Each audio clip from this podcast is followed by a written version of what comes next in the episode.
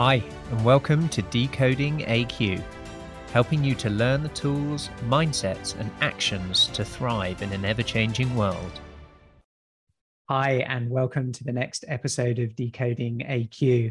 With me today, I have Anita Lettink. She's joining us from the Netherlands, so welcome. Hey, Ross and audience. Very nice to be here, and thank you for the invitation. So Anita is a H R and a payroll tech advisor, a keynote, keynote speaker. She works, in fact, with H R leaders and V Cs and startups in a variety of ways, an author and a Web three explorer.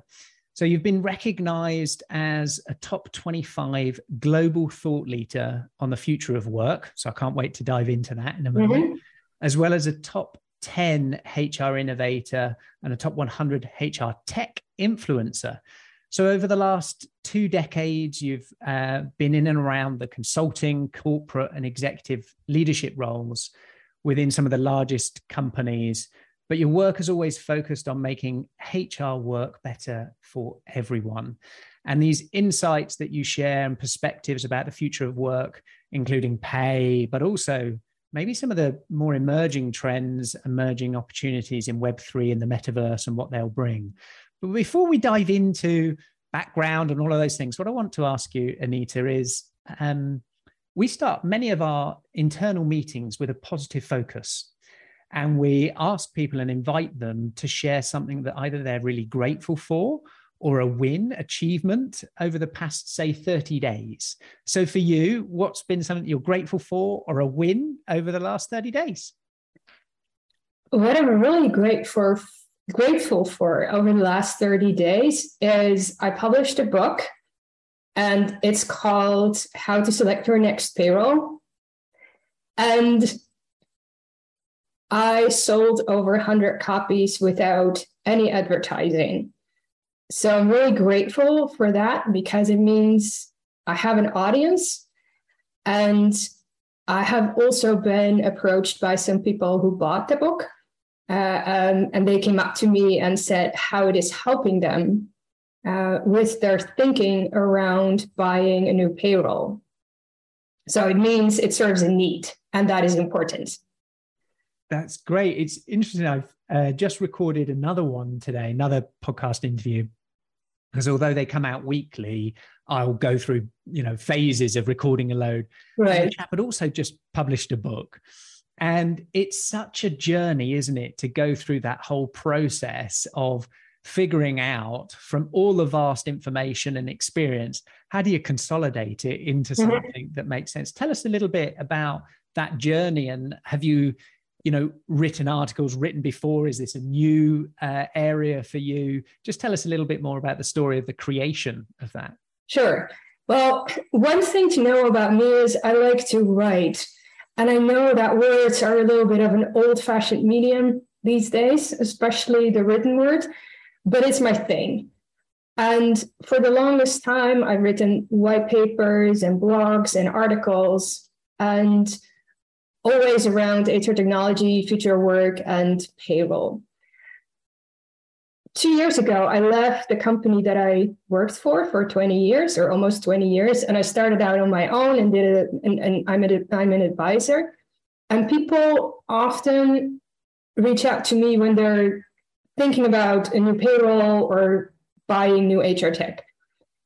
And earlier this year, I noticed in a newspaper an awful lot of articles about payroll implementations gone wrong. Uh, you had a few of those in the U K as well. And what that means typically is that people don't get the right amount in their bank accounts, cannot pay their mortgages, their insurances, have to loan money from others, and in some instances have to go to the food bank because they have no money left. And I thought, what is going on here? And so I dove into the story behind the story.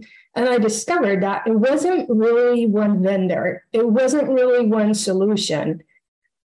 And so I started to have some conversations. And what I discovered was it was almost always the preparation. So there, something goes wrong early on in the process where, for instance, the buyers aren't very forthcoming about what they really need, or don't supply the right data to the vendors, and the vendors don't ask the right questions. And so what I decided to do was write a book for the buyers where I put all my knowledge, everything I learned over, you know, in over twenty years of advising people how to buy payroll or how to implement payroll, so that at least they can start out on a bit more equal terms, because you have to, you have to remember that buyers select a new payroll every five, maybe every ten years, but vendors do this for a living, right? So there's an enormous information gap between the two of them. And what I'm trying to do with the book is bridge that gap so that they are on more equal footing. And the interesting thing is that I have discovered that also vendors are buying the book.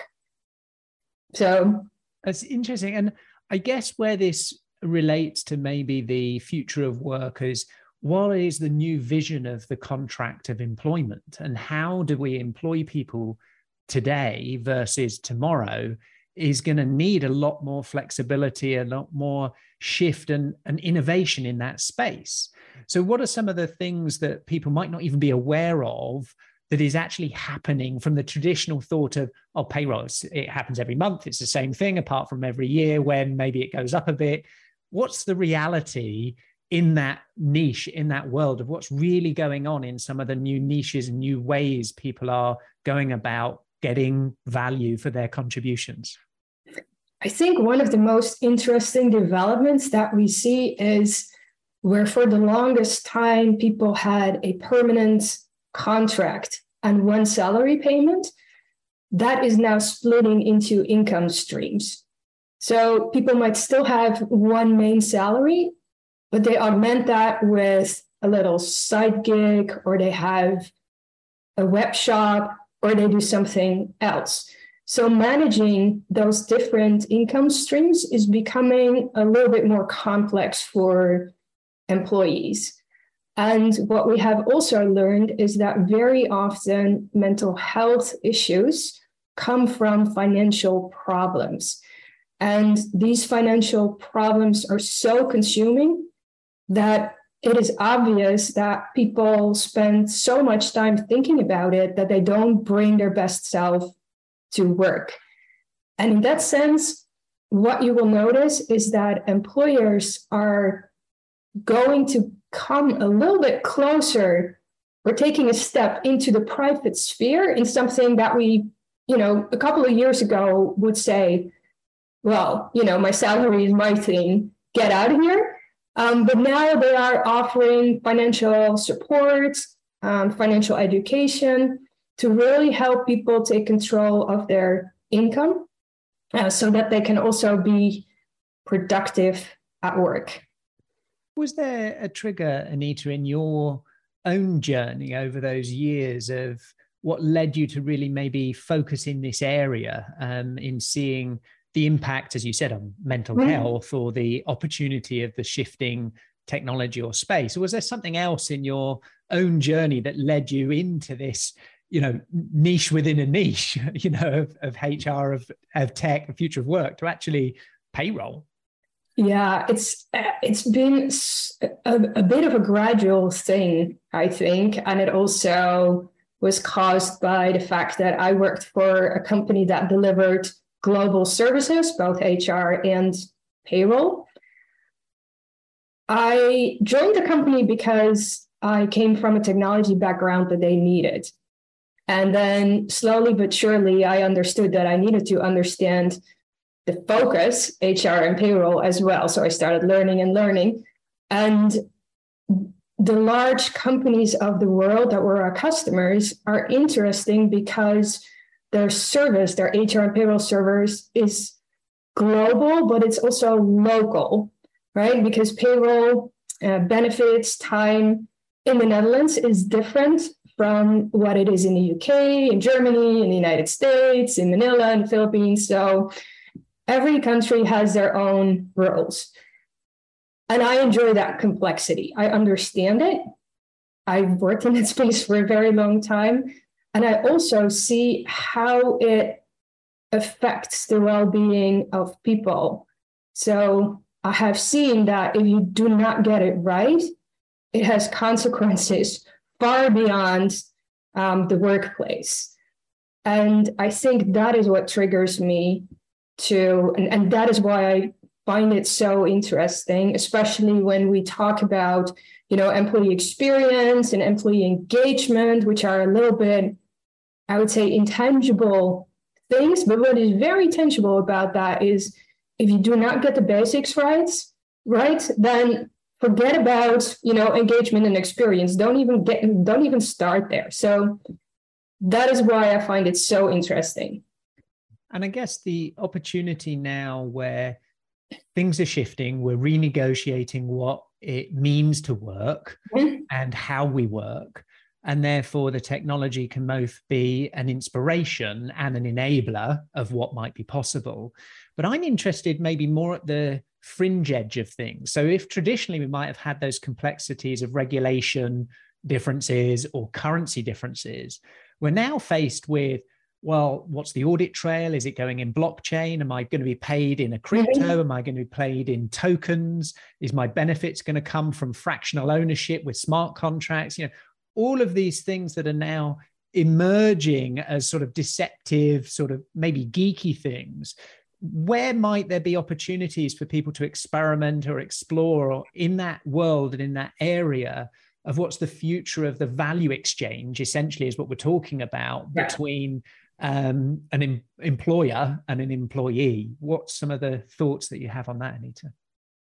Well, the problem that we have here is that paying your employees in crypto is illegal in many countries.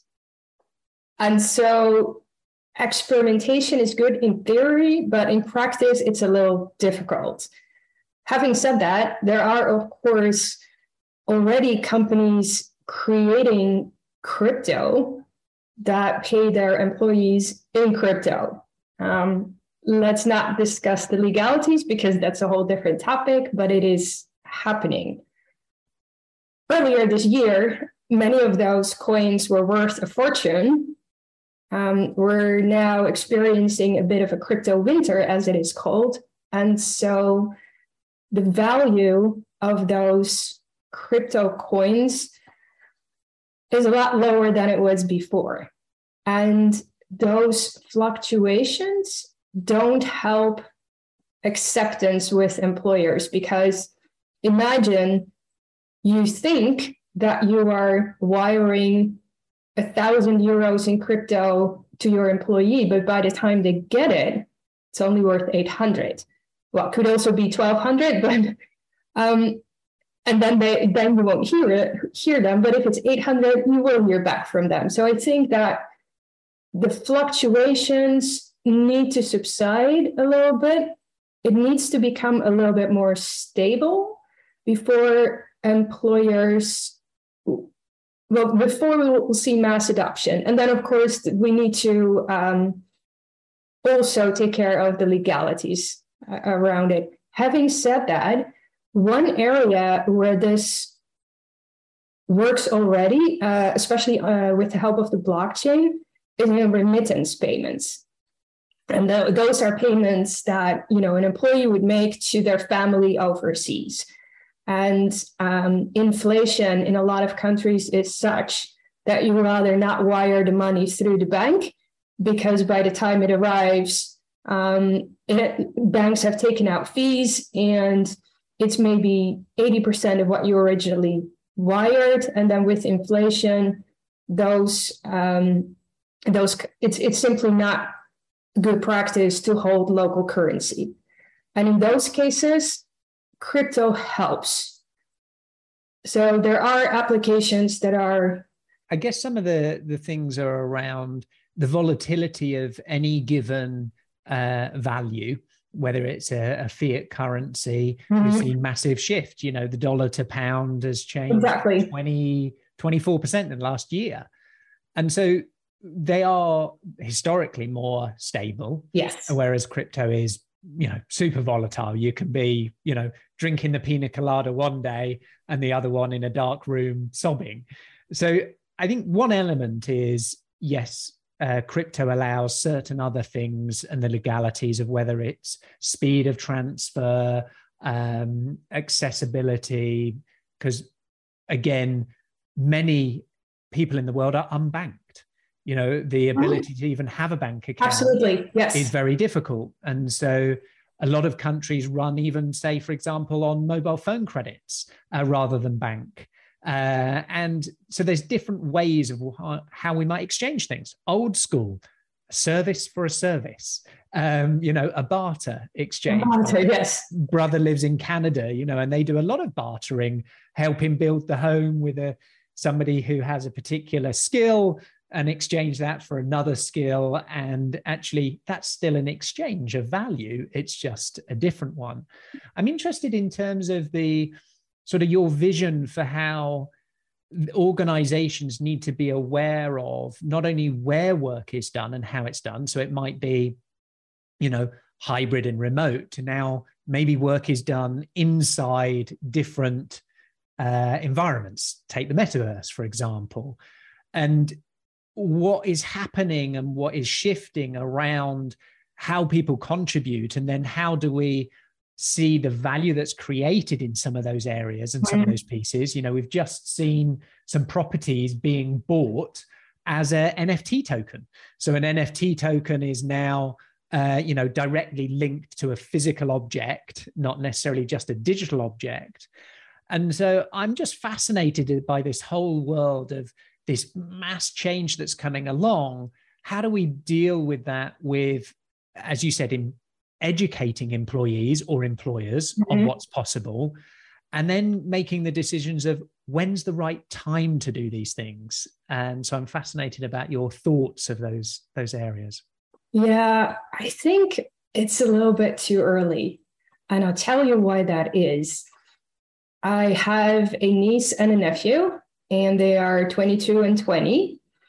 And I was talking to them and some other students about the metaverse, and would they consider wearing V R all day? Um, and I know that they are very skilled and and, and spend time in in in, world, in gaming and, and worlds like Roblox, right? And to my surprise, they were not interested. And the, one of the most important reasons for that is the pandemic.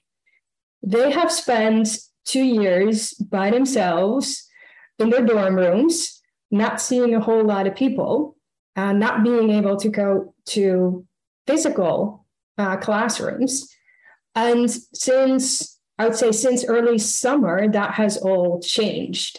And everyone is out and about. Um, they can go back to festivals. They are in back in the classroom. And they are so happy to be together and to meet in person that when I was talking about this, they were looking at me funny. And they were like, what? No, no, no. We do not want to meet each other virtually. We want to be together, grab a coffee, grab a drink, and have some fun. And so I was actually thinking, and this is just a thinking exercise, that this whole metaverse would maybe, or should maybe, be geared more towards people who can't leave their home, um, or should offer a way for older, less mobile people to participate in events and in society. Um, And not so much um, young people who want to have experiences, but want them in person. But this was just a thought exercise. I know it's not gonna gonna happen, but it's interesting, isn't it? Because um, it's the Jurassic Park Park quote, isn't it? You know, just because we could, we didn't stop and ask whether we should. Yes. And, you know, these technologies exist, and we can think about it that, oh, here's a use case. It's about accessibility or reach. And so we say these people who couldn't do X can now do X. Right. We have companies like Accenture saying they've created something called the ninth floor. All of the onboarding, your first day onboarding will happen yes. in the metaverse, you know, one hundred thousand people a year going in. And, and we can think, oh, great. Okay, we can simulate experiences, we can connect people. We're connected. Netherlands uh, to here, it's a transportation system called Zoom. Uh, exactly. We still have a human yearning for connection and belonging. And I think there'll always be this blend, but from a future of work perspective, is, is it uh, a sense where it's too early? When is too early? When is too late? I think might be relevant to the context of the both challenge, because it's way too late if you've been excluded and you want to be yes. included. Um, and it's too early if I don't like that and I don't want to do it and I want to do this thing. So I'm not ready to until I then am faced with a situation where I can't go and do it. If we have that choice, I think we always will have that choice. How will that affect the way organizations support people through those transitions? Because it's going to be different playbooks, different processes, mm-hmm. different structures, different regulations of what's appropriate, what's not appropriate. I'm just really curious as to what's happening in that space of the sort of um, playbooks of how to behave in the thinking as at a leadership level in that area of work. I think what what is what we see, and that was also, I wrote a little article on LinkedIn about it, is that sales and marketing and I T departments are running pilots, but from an H R perspective, there's not much traction yet. And my post was meant as an encouragement, but also as a call to action to H R professionals to really dive deep and understand what this is and what it could potentially mean for work, for culture, for how we treat each other when we are avatars in some virtual land, and not wait until it's all done and then you raise your hand and say, oh, but by the way, we need a policy or some agreement on how we will behave there, because by then it's too late and things have been created. And so it's a fait accompli. And so my, my, my call is really to people to, even if you think that it's not going anywhere, you should still understand what it is, how it works, what it could potentially mean for you before you put it aside. Or before you say, well, it's too early, it might take another three to four years. Um, even if we don't end up uh, working in a virtual office or visiting a virtual land, there might be areas where this does apply and where this is a killer app and it might touch your workforce. And so you need to have, you need to form an opinion, at least a base opinion, that you can gradually adjust as we progress and as this maybe comes closer. I think it's a question, isn't it, about the experience. What is it adding and what is it causing as friction? If it's, ah, we want day to day. I, I uh, spoke years ago to a company, a real estate company, about six hundred global staff. And for, when I spoke to them, for five years, they've been fully existing of the offices in the virtual world. Mm-hmm. And so where they would go, where they would hang out, where they'd have meetings was all in virtual environment.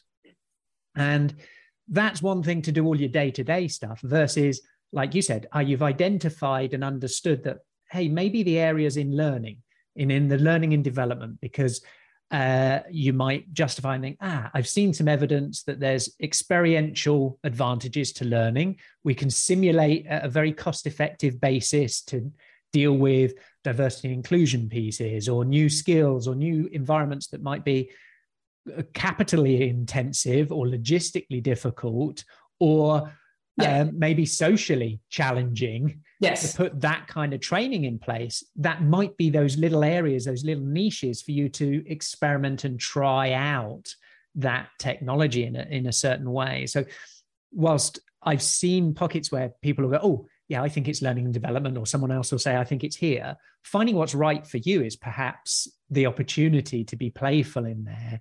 Is there anything that you've observed or seen in, in teams, in leadership teams, or in, in companies where they are embracing new things differently or thinking about the types of skills that they need to adopt that you could perhaps share um, to help others think differently about what's mm, not for me, or it's, you know, geeky, or it just happens in gaming, or those areas that you think they might be, should have their antenna up for?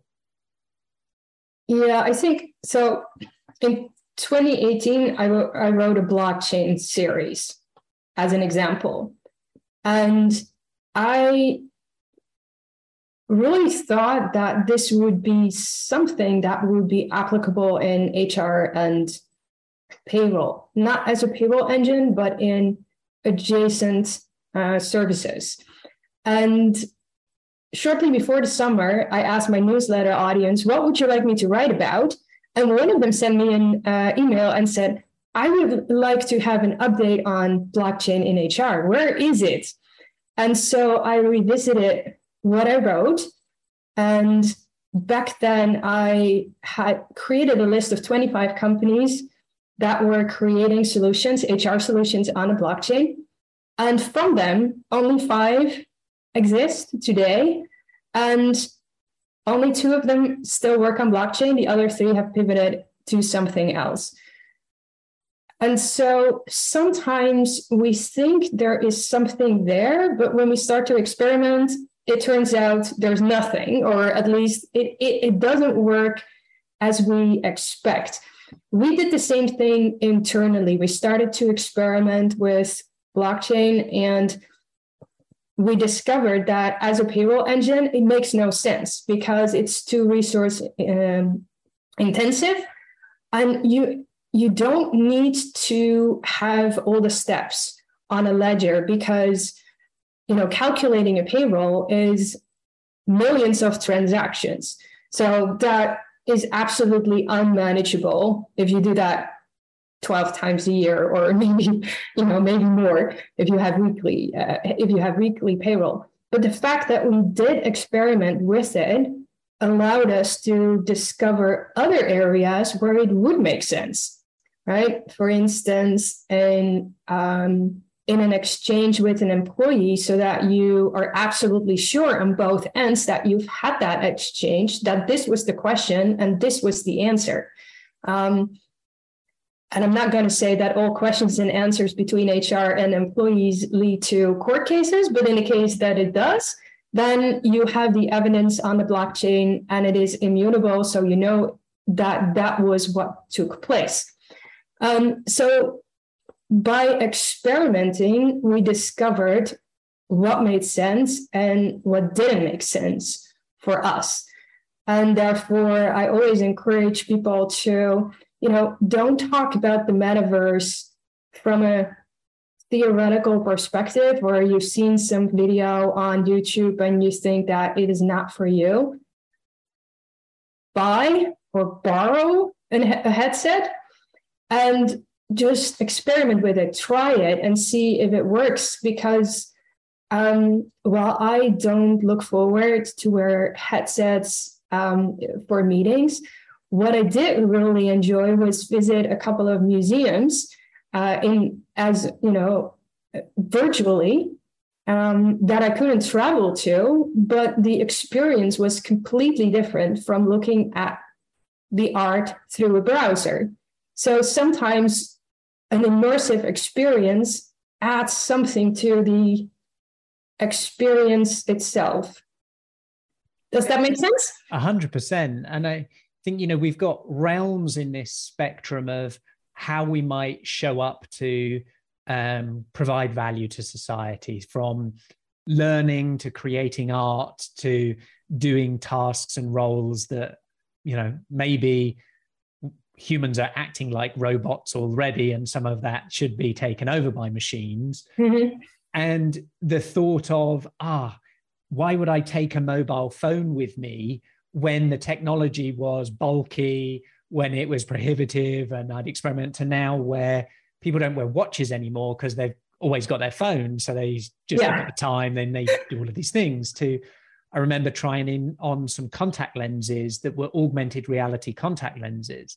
And so they were able to project and understand uh, both the situation and the reality and give me a different layer of data and information. So from a oh, bulky headset to a smaller headset to glasses that have failed, but at some point, the technology will be not the point. It'll be the uh, what the result is of the experience.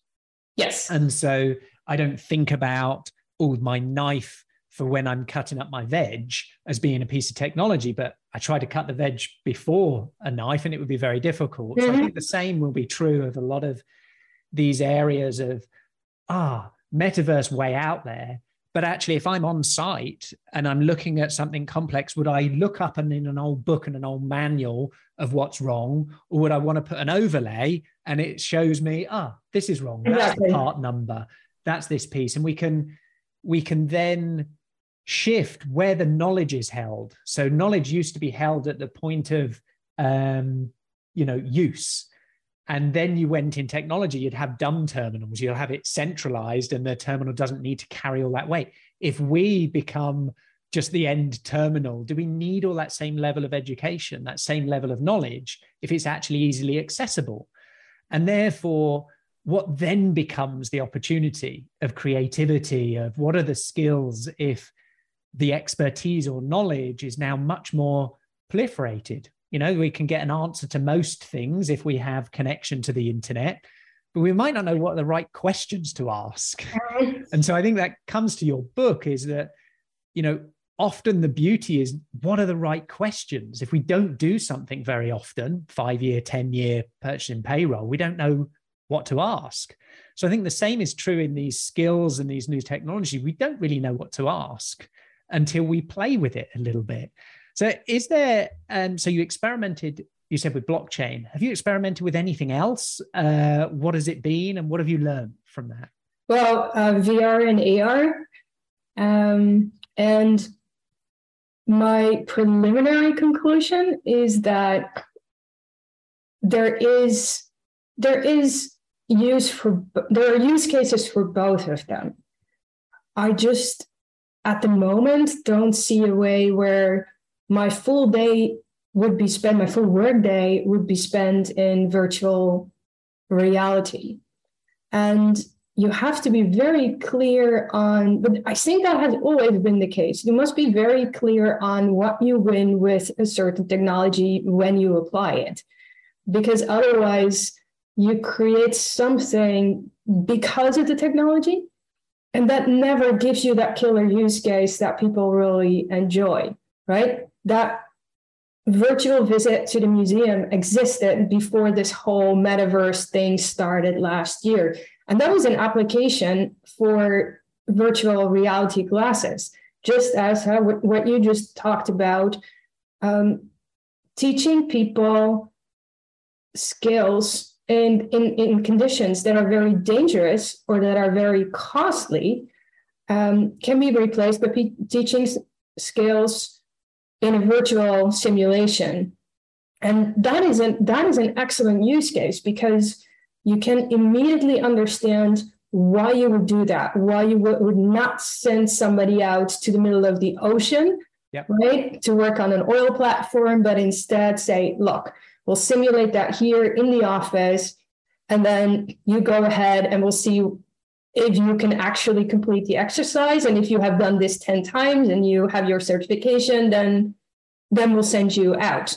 Um, that is an enormously good and appropriate use of technology, but then you're not talking about a virtual land.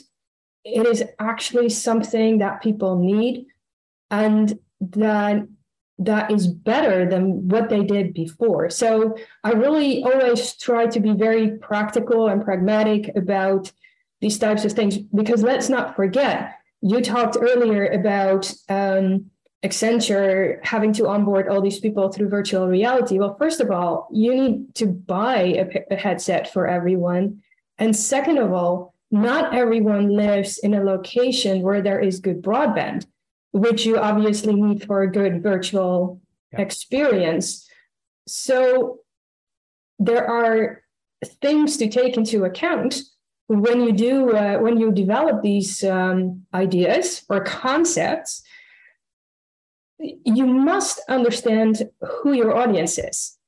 And if your audience is able and capable to take advantage of it. And I think that is one of the other um, problems that we're currently seeing because of the limitations and the, the external limitations around some of these new technologies.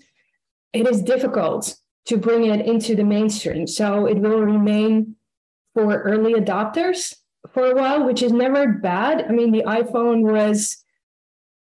I mean, the first four years of the iPhone were, oh, it was a thing for early adopters. It was expensive. People had, you know, people had Nokias that they loved, and they didn't really understand why they had to um, change and, and before, for, for a phone that could also take pictures and, and, and play music.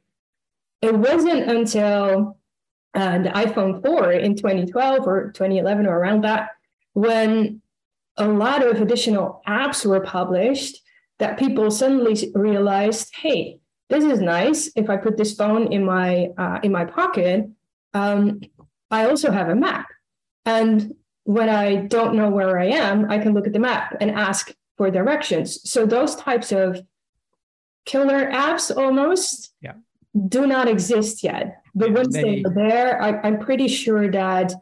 Um, user adoption will increase. We're just very early in the process. I think it's interesting because simulation, as you mentioned about oil rigs or aviation, it's been around for decades yeah. in, in construction, you know, learning to use big rigs, in shipping, all areas where the risk of failure is high stakes. Mm-hmm. And you want to get from theory and classroom to practical out in the field. Yes. With mitigating that risk. And so part of that learning, that stimulated a lot of these simulations, physical and digital simulations. I think there's an interesting opportunity here where we are seeing a, a, a transformation of the types of roles and the types of tasks we do at work, and the decoupling from our identity. Ah, so this second thing we ask somebody is, so what do you do after we know their name? Mm-hmm.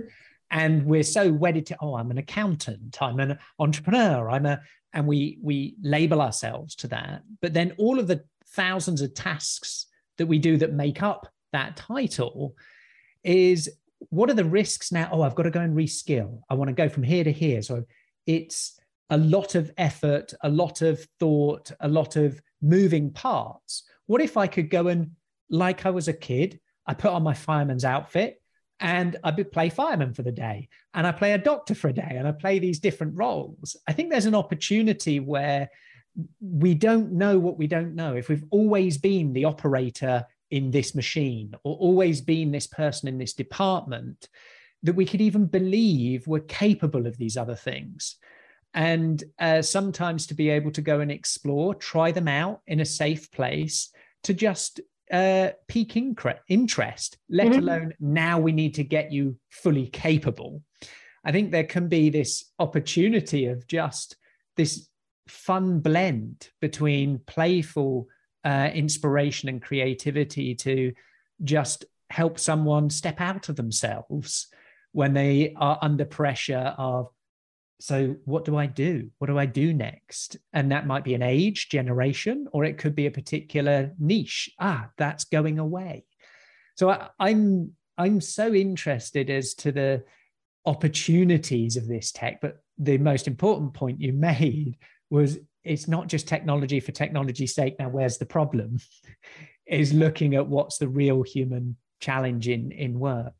In terms of trying to think about, how do we navigate all of this, all of this noise? What is signal? What is noise? What is, it's too early, too late? What are some of the things that, um, beyond try it out, experimenting, what else could we do and could H R leaders do to help equip themselves to be more prepared uh, as the moving sands and the, the changes mm-hmm. come? I think that it is always good to familiarize yourself with what is happening in adjacencies or maybe outside of your profession. And one of the things I enjoy is um, just go on YouTube and find a, find a video that maybe is not in my immediate area of interest, but that I just think that, hmm, sounds like a very interesting speaker. I want to know more about that topic. Let's hear it. And you don't have to listen to the whole speech, but at least if you live, if you don't like it, but sometimes you like it and it gives you some new, new perspectives. Um, the same with, for instance, if you like that, reading books, do not always read the same books, you know, do not always read the same business book. Grab a history book or maybe a psychology book or as or a science book. So get out of your track and move into another track that you don't know so much about. Don't buy the most difficult book that you can find, or don't go, if you want to know a little bit more about technology, don't go right away to M I T, but see what is, see what else is out there, because I always find that there are things to be learned from other fields and that things that you can apply to your own field that are not so straightforward. But when you look at other fields, and some sometimes the ideas just start clicking. Oh, they do it this way in finance. That could be very interesting for us as well. Oh, they use that approach. Uh, in procurement, hmm, maybe I could use that as well. And it's not something that comes very natural, I think, to um, to business leaders, but it's certainly something that would be helpful. The one thing that I always thought that when I was um, was leading a business, I first led a Dutch business and then Northern Europe, was my my one wish was always, I wish I could work for this and that company for a week. Um, just like a sort of intern, and experience what their problems are and how they solve things. And then, as you know, we had like a consulting and outsourcing business, but then I really thought I want to work for a week at a manufacturing plant, or, um, you know, a, or, or a ph- pharmaceutical company, or maybe an airline, just to experience something totally different and bring that then back into your own, uh, into your own company. And I'm sure there, there must be a program for that for business leaders. I never took advantage of it, but it must be so great. It's interesting, isn't it? This thought of adjacent lanes, go and have a dance in other tracks. And yes, we can do that on the fringes. We can get some books, we can watch some videos. But the difference to then go and land in that other lane, mm-hmm, and go and have a look around, because you will see and hear things very differently. And I, I remember watching a video of um, Steve Jobs talking about the power of asking, and just asking people and asking them for help and those sorts of things. And a lot of the time we think, ah, oh, we need a complex structure, right? So we need a program. Yeah. We need all these companies to sign into a charter that says we're going to swap people around. And well, what if that person's more valuable, paid more than that one? And therefore, how do we deal with it? And suddenly it becomes uber complex. And three years down the line, nothing's bloody happened. Right, right. So the alternative to going, hey, I'm a leader, I've got some trust from my company, I've got a level of autonomy, and they believe in this piece, I'm going to phone up a buddy or somebody I've heard of over there and say, can I come and hang out for a week? Mm-hmm. Um, would you be cool with that? Okay, what are the terms? What are the bits? Don't let me into your secret labs, but I'd love to do this bit. Is that cool? Go off and do it. And I think people would be surprised at how willing and open people are in sharing, in mm-hmm. wanting to educate, in wanting to transfer knowledge, in wanting to separate, uh, celebrate that. Now, maybe a starting point could even be within the same blooming company. You know, how often do we do that? Exactly. About employee mobility, or we talk about silos and, hey, let's get together at these various, you know, retreats, offsites. What about not offsite? It's just the day to day. Go in and hang out. Go into those those sessions. And I spoke, I want to share, because I'm still blown away by this fact. I spoke to a guy, a senior guy in H R at uh, S and P uh, Global, and very large organization. And they have a zero day policy for an employee shifting to a different role. So the employee mobility, I could decide, hey, I want to go from here over to that one over there. And I've got no notice, no friction. I can just go and do it. Okay. And I was like, wow. you know, how do you pull that off? Because are you leaving a fire behind, massive gap, mm-hmm. what's the transition, all of those sorts of things, that maybe these sort of little moments of where you can go and hang out in other areas, have that permission to be able to have space to do it. And I think the challenges at the moment is the intensity, that speed of technology, speed of change, high stress, high overwhelm. We potentially don't give ourselves that room to really go and just experiment because, well, where's the R O I? How quickly is going it be? Uh, what else is being done? And we, we under pressure are making choices that potentially could mean we're not here anymore because we don't see yeah. it until it's too late. So um, I think as I talk, that's how I how I function. And, okay. And um, so if we're navigating it in that way, and I liked your idea of going adjacencies, uh, blending, I'll give you an opportunity to reflect back on what I said before I come up with a final question or two for you, Anita. No, I think that companies, what I was thinking about during your um, during your answer was that I recently spoke to an H R leader who puts their next year's org chart on the board. And everyone understands that it is penciled in, but it also gives everyone an opportunity to think about, we're here today, next year, my role is going to be a little bit different, but hey, I also see something really interesting in that unit. And I thought that was so interesting from a, let's be, first of all, from a transparency point of view, let's be very transparent where this organization is headed. And I also asked him, but what if next year it isn't, it isn't like that? Something happens and you have to change it. And he said, everyone understands that. We do that with the understanding that it might not materialize, but this is today where we think we are headed.